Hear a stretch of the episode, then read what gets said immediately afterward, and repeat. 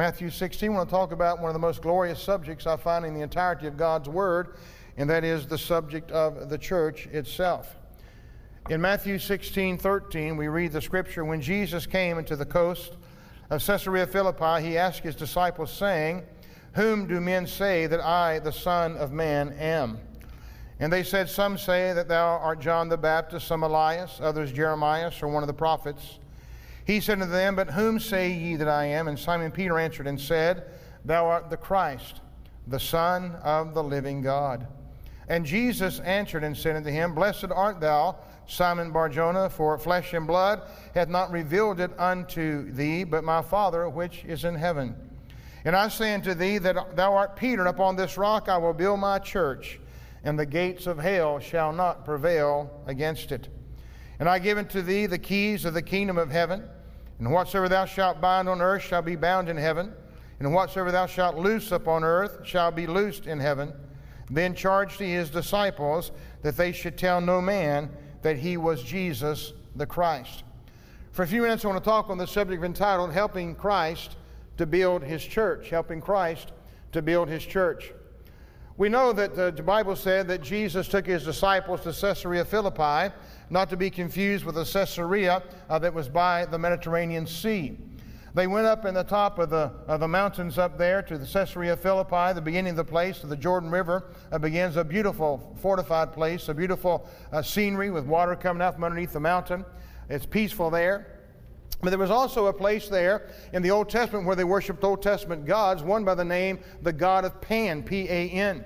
And there was a place, a big hole in the side of the mountain, and to this day it looks like a cave. And that looking at that cave is uh, the god of Pan they worshiped, and it was there that was known as the gates of hell. So Jesus takes his disciples up to that mountain, and he begins to ask the question, Who do men say that I, the Son of Man, am? They, oh, you're Jeremiah, and they say you're Elias, one of the prophets. But Jesus looked at Peter, But who do you say that I am? And Peter came to the highest revelation that's known to mankind, and that's this Thou art the Christ, the Son of the living God. I believe that's the highest revelation we come to in this world, knowing who He is, knowing the power of His name, the power of His authority, and know that everything that's associated with this man by the name of Jesus. And yet Jesus looked at him and said, The Flesh and blood has not revealed that to you. This came from God. And he said, I say, Your name is Peter, and upon this rock I'm going to build my church. And I believe he looked over that big hole in the side of the mountain, that cave, and said that the gates of hell itself will not prevail against this church. He was looking at the God of Pan, I do believe that time, and said, The gates of hell will not prevail against the church that I give. Let me tell you something. Those are some pretty words, but who said them? We hear a lot of people today that talk a lot of language and talk some pretty words, but they don't have the power or the ability to back up many things in which they say. For instance, look at many politicians today. They come up and they make many, many promises. They're going to do great and mighty things for us if we'll simply vote for them. More times than not, we vote for them and they don't have the power, the ability, or the backbone to back up the things they said they were going to do, and we're left with empty promises. Look at the advertisements of the world. The billboards uh, and the TV ads and the radio ads and the magazine ads, it tells you if you drink this, you're going to look like that. If you smoke this, you're going to be like that. If you buy that, you can do this. But they're all lies because it's the hospitals and the morgues that tell us the truth of what the advertisements really don't. And then look, if you will, the devil himself. He comes along and he promises great and mighty things. If you'll eat of this tree of the knowledge of good and evil, you'll be wise just like God. If you'll do this, you'll be happy. If you do that, you'll be successful. If you do this, just follow me. I'll give you the glory. I'll give you the grandeur. Just follow me. Only to find out that every time his mouth is moving, there's a lie.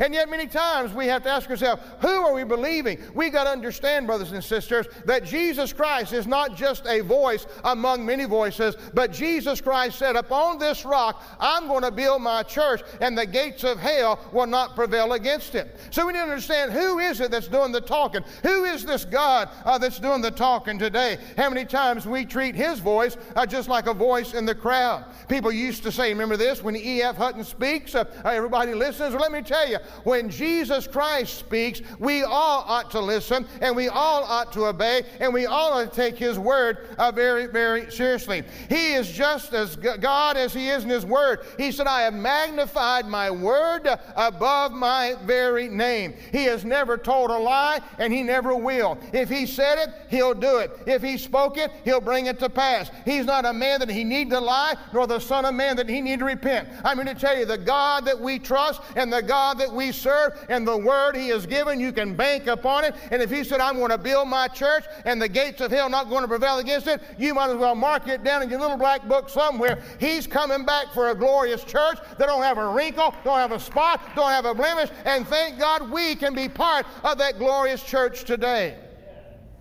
The words of Jesus mean something. At the mention of his name, demons will flee. At the mention of his name, uh, the dead are raised to life. At the mention of his name, knees will bow and tongues will confess that he's the King of kings and the Lord of lords. Why is his name so important? Because he backs up the name with his own word. His word has come forth and nature has been interrupted. A fig tree would die. Uh, his word comes forth and storms will cease. His word comes forth and demons are cast out. His word comes forth and the blind can see, the lame can walk, the deaf can hear, and funerals were turned into resurrection parades because there's authority in His word, in His promise as well.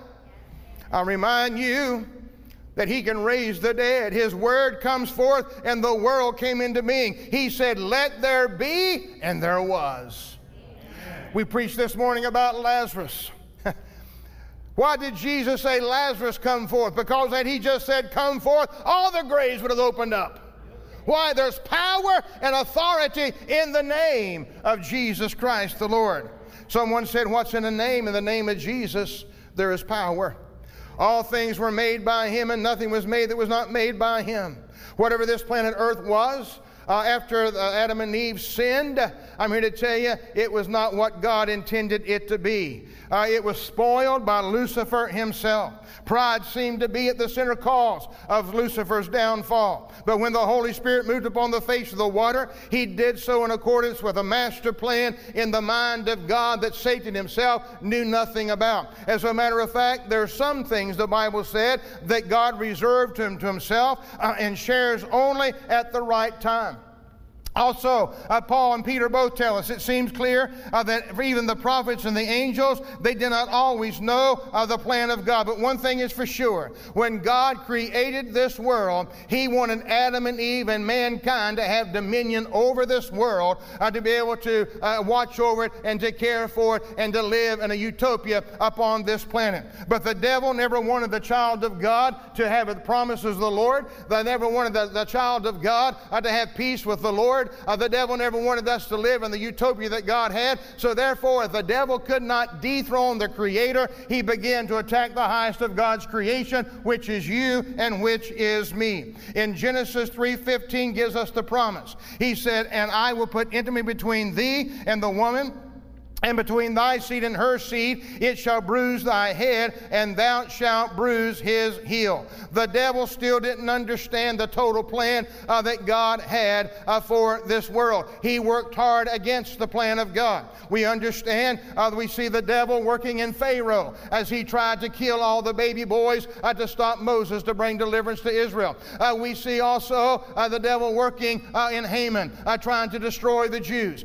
we see the devil working in in Bethlehem uh, when all the baby boys, two years and younger, were, were being killed uh, by the people of that day. But each attack the devil brought upon humanity, God had a counterattack toward him. Remember, he made a promise, and his promise ultimately will be fulfilled. In all of Satan's plans, he could not stop the plan of God. He has delayed it, but he'll never be able to stop it. When Jesus stood and announced that I'm going to build a church and the gates of hell will not prevail against it, I believe the devil did a double take. He began to look back through the Word and said, Church, I don't know anything about a church. What's this all about? Uh, this is something new. Uh, what's a church all about? Well, he didn't know anything about it because, again, the Lord had not shown uh, the prophets. The Lord had not shown uh, the, the evangelists at that point what a church was. Uh, so he said, You know what I'm going to do? I'm going to kill this guy called Jesus. If I just get rid of him, uh, we'll be rid of any kind of a church he's talking about. Uh, so we know the story uh, that Jesus was crucified upon the cross. He died for the sins of the world, as we all know. But one thing the devil didn't realize that when he laid his life down freely, he said, I'm going to pick it back up again and he took the keys of death and the keys of the grave, and he said, I'm he was alive and died, and behold, I am alive forevermore. And he led captivity captive and gave good gifts unto men. Now hang on with me. Satan overplayed his hand. Had he known the plan of God, he probably would have never had Jesus uh, crucified if he could have stopped it at all. But understand, the design of the church uh, uh, did not was a mystery for centuries, and nobody understood it. But the Apostle Paul did. Uh, the Bible said in Ephesians 3 3, how that by revelation he made known unto me the mystery. Jesus foretold the church, but he did not explain the church. Jesus said the church is coming, but he did not say how the church was going to be formed. Uh, he said there's going to be a church, it's going to be a mighty uh, thing to reckon with, but he didn't tell us what it was going to look like at all. The devil himself uh, did not know what was going on. He had tried to plan the ruin of Jesus, uh, but Jesus outlived the pallbearers. And finally, when he was crucified, the devil was happy with all of that. But then all of a sudden, uh, Jesus didn't stay dead very long at all. He freely laid his life down and picked it back up. And Jesus died on the cross, was fulfilling the plan, and when he rose from the grave, it began to put in motions the auspices for a church to be formed. Let me tell you, friend, we're not talking about a building uh, made of wood. We're not talking about a building made of block. We're not talking about some man made edifice tonight. We're talking about the church of the firstborn whose names are written down in the Lamb's book of life. I am grateful today that I belong to the church. There's a lot of people today that make a deal with the preacher and they shake a preacher's hand and say, Well, I belong to the church. Friend, you might as well shake a donkey by the tail because it'll get you just as far. There's some say, Well, I'll join the church. I'll sign my name on the roster and, and I, will be a member of the church, so I'm a Christian. You can sign your name on every barn door in the country and you still will split hell wide open. There's others say, Well, I'll be baptized in water. All it takes is water baptism. You can be baptized, every crawdad in the river knows you by your first name, and you won't do a thing but go down a dry center and come out a wet center. I'm going to tell you, there's a place you can come with God where you repent of your sin and you say, I'm sorry for what I've done. I need a Savior. You call upon the soon coming judge uh, to be your present Savior today, and you are born again, and your name's names are written down in the Lamb's book of life. You belong to the church of the firstborn, praise God. I'm grateful it's not a man made organization, but we belong to a living organism, and his name is Jesus Christ, the head of the church. Somebody said, You Assembly God people are pretty good folk, but you think the New Jerusalem is in Springfield, Missouri. Let me tell you something, friend. I've got enough sense to know that I don't belong to a man made church. This world's going to be destroyed by fire one day. When that fire falls, every man made church book's going to be burnt up but there is the Lamb's Book of Life in the celestial city of God. And if our names are written down in the Lamb's Book of Life, there ain't no fire going to touch it. There ain't no devil going to take it away. And there's no power upon this earth that can cause us to lose our way. I belong to the church of the firstborn whose name is written down in glory. Hallelujah. And I belong to a church that is triumphant and mighty through the power of a living God. Why do we live like we belong to a used to be church or a going to be church when we belong to the church that Jesus Christ said, Upon this rock I will build? Now there's a fountain open up for all the peoples of the earth to come and drink. Think about this.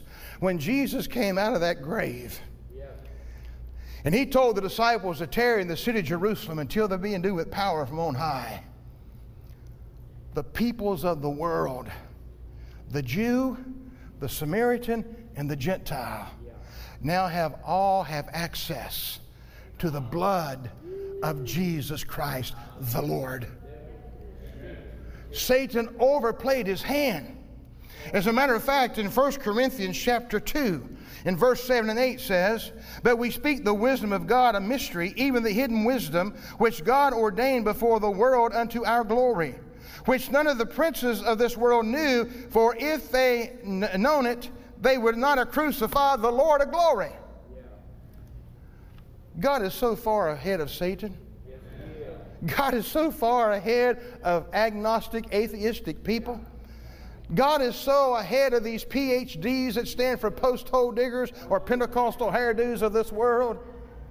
He's so far ahead, my friend, that they don't know what's going on. God has a thousand ways to answer every prayer. Amen. And He said, I'm going to build my church from the fountain that flowed the blood of Jesus into the wilderness of lost humanity of life giving stream, and up from it sprang a church of the living God. A church so glorious, a salvation so glorious that even the angels desire to look into it. Think about that. The angels, surrounded in glory, don't understand the ministry of the church. They're looking in to understand how can you love God? How can you have the relationship the way you do? All through the blood of Jesus Christ our Lord. Yeah, Satan thought he got rid of the problems by crucifying Jesus, but that gave him a migraine headache. I don't think Satan really understood what he did to resurrection morning, in my opinion. I don't think he had a clue. I thought when, when, when Jesus died and they put him in that tomb and they rolled that stone over it and they put the seal upon it by the Roman seal, I believe they was having a party in the heyday in hell in the regions of the darkness somewhere. I believe that the fallen angels, the demons, were worshiping Satan, saying, Man, you have defeated God. He died just like a mortal man. He's in the grave just like a mortal man. His spirit and soul been carried down to paradise just like anybody else that was righteous. there he's stuck. Uh uh-uh. uh No.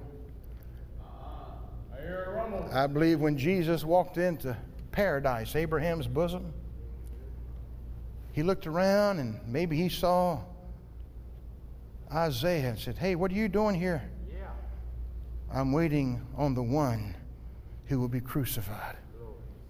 He looked a bit further and he saw Daniel. Who you waiting for, boy? The fourth one, or the, waiting on the one in the, in the den of lions. He sees Shadrach, Meshach, and Abednego. Who you waiting on? Ah, the fourth one in the fiery furnace. He walks a bit further. John the Baptist, who you waiting on? I baptized you. You're the one that comes to judge with fire. And you're the one to pour out your spirit in the latter days. I know you. And to the thief on the cross they repented, What are you doing down here? You said, If I would trust in you, this day I'd be with you in paradise. And all of a sudden, while the demons of darkness were eating devil food cake and drinking red pop and eating deviled ham, Jesus walked over, I do believe, said, Satan, Lucifer, way, way back yonder in the eons of time, you tried to dethrone me. I created you because I loved you, made you the most beautiful creature that the universe has ever seen. But in your pride, you got haughty you exalted yourself above me. You exalted yourself above my throne. You exalted yourself above my will. And you came into condemnation of the devil. And I cast you out of heaven. And you never took me serious. I cast you to this earth. And now, if you go way, way back in the beginning when you tempted Adam and Eve and they sinned, remember that? Or you thought you won. But I said then, you will bruise my heel, but I am here to sever your head. And he took the keys of death and the grave. Amen. And he said, I am he that was alive and I died. But behold, I am. Did you get that? I am. I am. I am. I am. I am alive forevermore. And the Bible lets me know that he led captivity captive, which means that when a Christian dies today, no longer goes to paradise, no longer goes to Abraham's bosom, but to be absent from the bodies, to be present with the Lord. Amen. Satan overstepped his bounds during that time. Jesus had already begun to build his church. Listen to what Jesus said again to Peter. Upon this rock, I will build my church, and the gates of hell will not prevail against it. Let's wear this down just a little bit. I. Jesus declared it was He who would build the church. Thank God this don't belong to me. It doesn't belong to you. It belongs to Him. He is the king. He is the Lord. We are his subordinates. He is the father. We are the children. Uh, he is the shepherd. We are the sheep. Uh, he is uh, the potter, and we are the clay. And thank God he is the door, and we walk through to him to receive everything we need to live godly in Christ Jesus. Lord, I belong to him. Amen. He is building the church. A lot of folk try to tell us that the church was built on Peter. Why? You don't build something on a fragment of a rock. You build something on a stone that cannot move. Upon this rock, not Peter, but on the foundation of Jesus Christ the Lord. Jesus is your foundation, and we serve an immovable stone. Now, friend, I want to tell you something. This church, there are times I stand on the rock of my salvation and I tremble. I get frightened. I get scared. Anybody else out there like that? Let's be human. But the rock upon which I'm standing is not moving. we all saw this past week about that condo down somewhere in Florida. Collapsed. Many reasons behind it. Friend, I'm here to tell you, we get some scary, sticky places as Christians. But I read the last page of the book and we win. Amen. You ever read detective stories? I hated them. But always, sometime, even on TV, you start out the plot in 30 minutes, it, it can't happen, and 30 minutes later, everybody's just happy. And sometimes life's like that. We think, how's it going to work out? But friend, we read the last page of the book, we're going to win. Why? We belong to the church that belongs to Him. Amen. And He has a good batting average, if you will. He's able to keep that which we commit to Him. And if you and I will commit ourselves to Him, He's not in the habit of losing things. Now, we can walk away from Him and we can backslide, we can do what we want, but He's building a church. I belong to Him, and He's the one that's doing the building. Notice He said, will. I will. The verb will denotes promise, purpose, a firm intention. Jesus was not saying futuristic, I shall build my church. He said, I will build my church.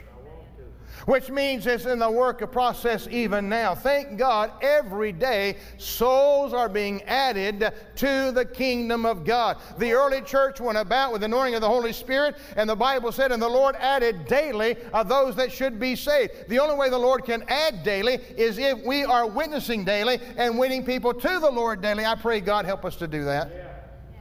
Last time I was over in Africa, just a couple years ago. I was supposed to go this past year, but couldn't do it because of the pandemic. And we're riding down through the main road, and we go on the main dirt road, then we go on the dirt road, then we go on God only knows what. But Assembly God churches, wherever you go. And they scratch their head and said, Oh, we didn't we had that one. People are accepting the Lord like you would not believe in the dark continent because there's a hunger. He said, I will build my church. Jesus has never known a defeat, he never will. He spoke the worlds into existence, and he will hold us in spite of it all. I remember years ago talking to a lady. She was blind, husband and wife. My dad and I delivered a picnic table to them. And while we were there, we helped them set the table up. They couldn't see, but the woman could type. She had learned to type and learned to use Braille and all that and she wrote the check out to, to the person to whom we delivered it for many, many years ago. And we started talking about the, about the things of the Lord, and she looked at me real snarly. What church do you belong to? Made her mad. I belong to the church of the firstborn whose names are written in heaven. She wanted to talk denomination. She wanted to fight denomination. She wanted to defend her faith and defend this. Let me tell you something, friends. Jesus did not die for a denomination or an abomination. He's not building that, He's building a church. There's no big I's and no small U's. We don't have to be twins to be brothers. And I think it's time that we come together as the body of Christ and quit fighting each other. Now, hear me. When it comes to ecumenacy, I'll tell you what I believe about it. I cannot fellowship with those that mess with the atonement of Jesus Christ. I can't, me- I can't fellowship with those that mess with the deity of Jesus Christ. I cannot fellowship with those that say the blood of Jesus Christ can't forgive for sin. But now, if you want to go through the tribulation, I can fellowship with you. If you want to say once saved, always saved, I can fellowship with you. We don't have to be twins to be brothers. We need to keep our denominational borders around us, I think, but let the hedges down far enough that we can reach across and join with each other, love each other, pray with each other, support each other. Are you with me? And I believe he said uh, the church is not about denomination. There's too much competition among denomination. Jesus didn't die for denomination. I remember years ago, Mark Lowry was in a comment. Remember Mark Lowry? He's a nut. At least he's hooked up to the right bolt, though, right? but Mark Lowry was in a concert, and you know how he does. He comes out and said, Oh, how many Baptists here? Yay! How many Methodists? Yay! Presbyterian. I mean, it went on and on. He went through a litany about 12 different, 12, 13 different denominations. He said, Isn't it wonderful? We're all under this great big canopy in this great big auditorium of all different denominations, just loving the Lord, worshiping the Lord, and just think, somebody's wrong. And that's true, somebody's wrong. It's not about denomination.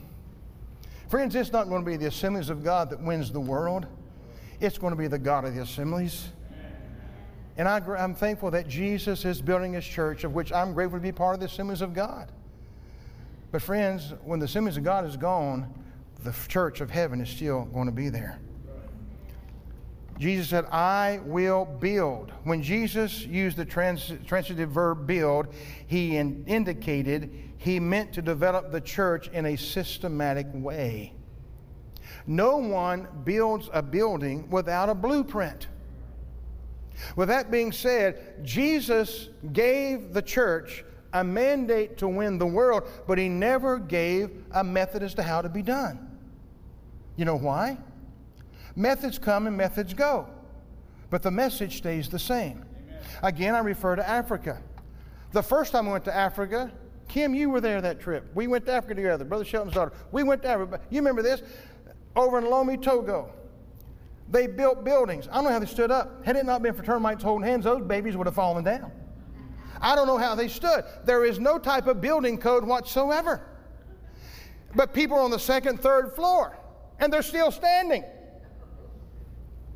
It wouldn't float here. We went to Barbados. Some of us in this room went to Barbados on a mission trip. Remember that, Jeff?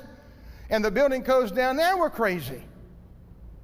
And we said, how these buildings saw? But they build according to what their custom. By the same token, in every culture, every people group has their method of proclaiming the gospel and building the church. There's not necessarily a wrong way and a right way, it's just always different.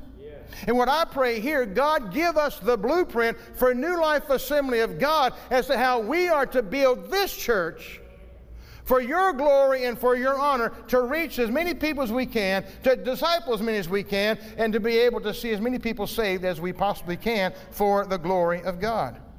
I will build my. When he uses the adjective pronoun, my, he relates the church to Jesus Christ. Again, he leaves no doubt as to whose church it really is. People grumble, well, the church is not what it used to be. We're losing power. We're losing authority. We're losing members. Yada, yada, yada. Man made churches are, denominations are, but the church of the firstborn are not. Amen. Not. Let me tell you why? God has always been in the remnant business. And He is going to have a remnant of the people that has not bowed the knee to the world, to the flesh, to the devil. Not a perfect people, but a forgiven people who love the Lord. He's always been in the remnant business. And He simply said, It's my church. The true church has not lost out with God. Hear me again. I, am preaching to the choir. There's a church within the church. You know that. Yeah. Always been that way. There's those that profess to know the Lord, but in reality, they wouldn't know Jesus if they bumped to him on the parking lot outside the building. There's a church within the church.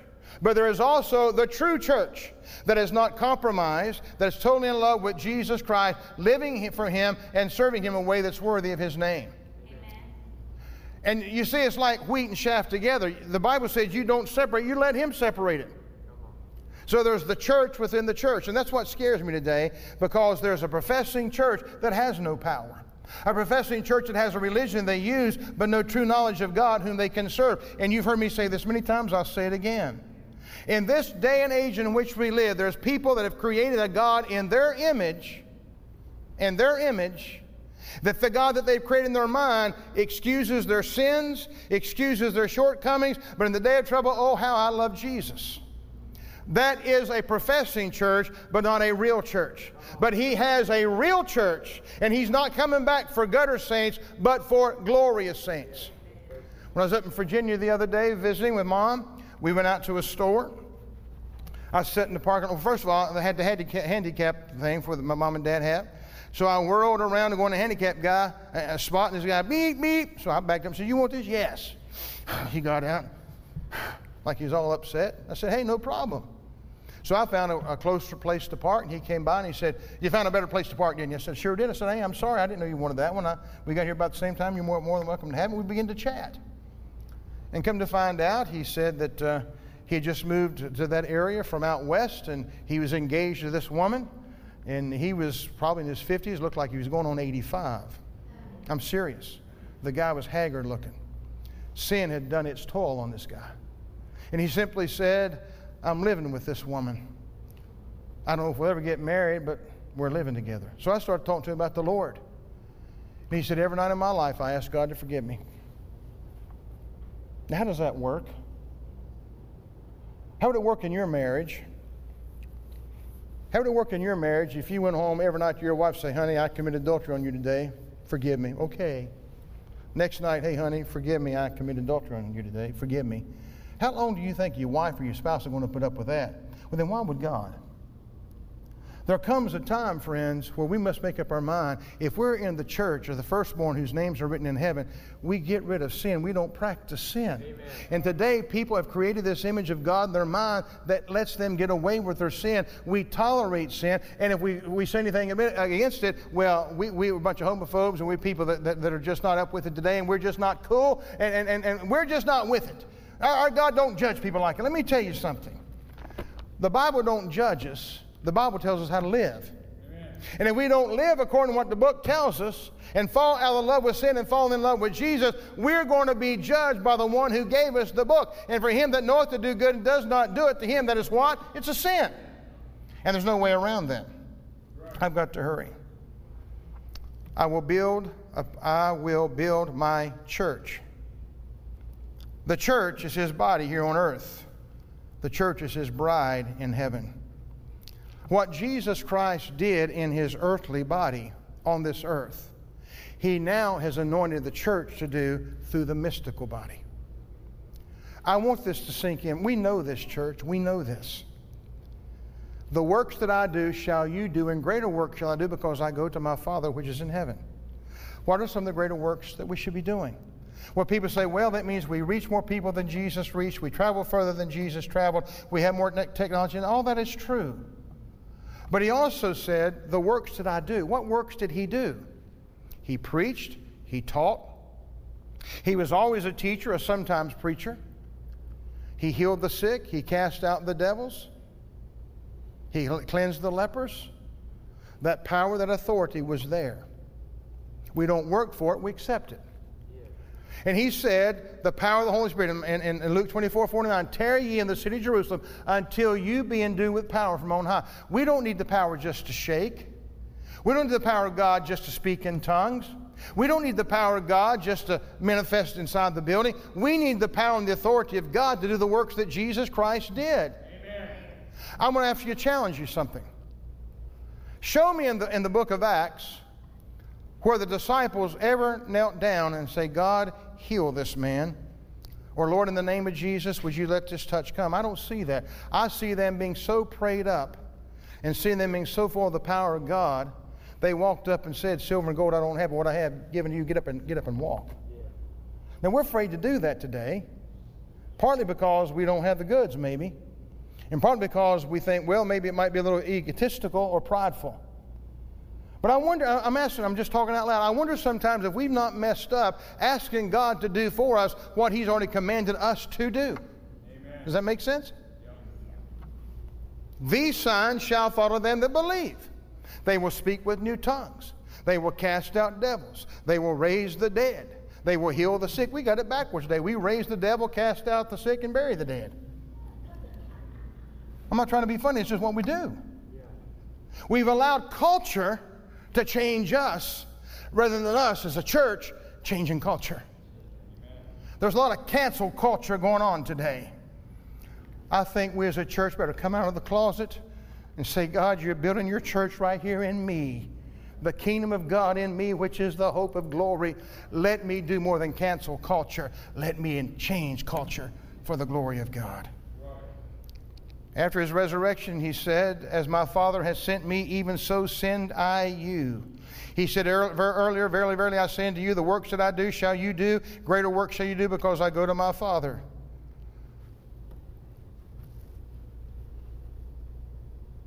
And then he said, I'm going to close. I'm trying to skip around here.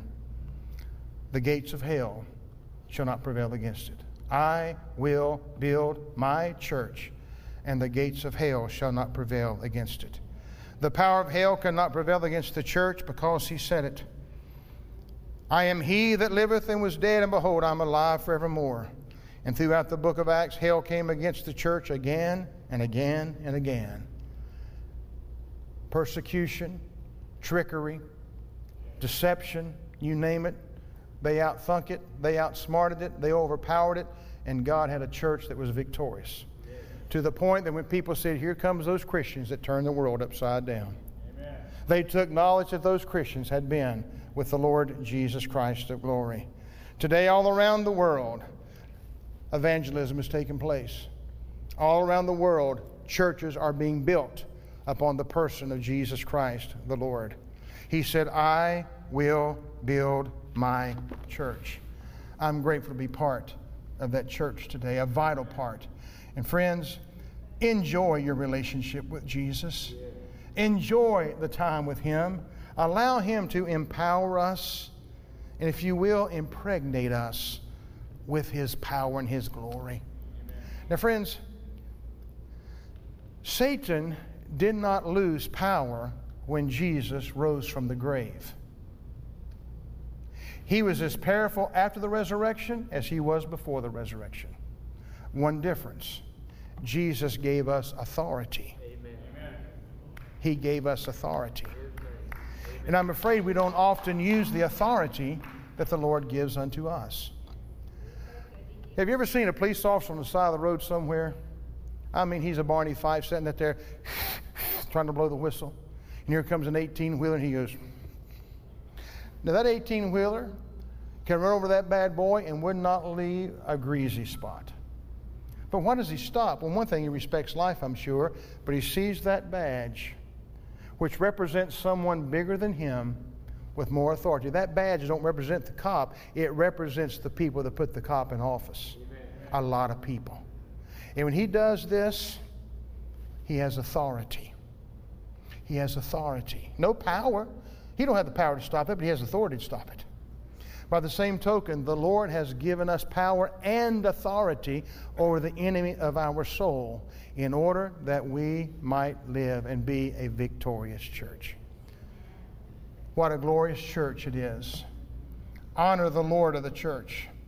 He said, I will build my church, and the gates of hell shall not prevail against it.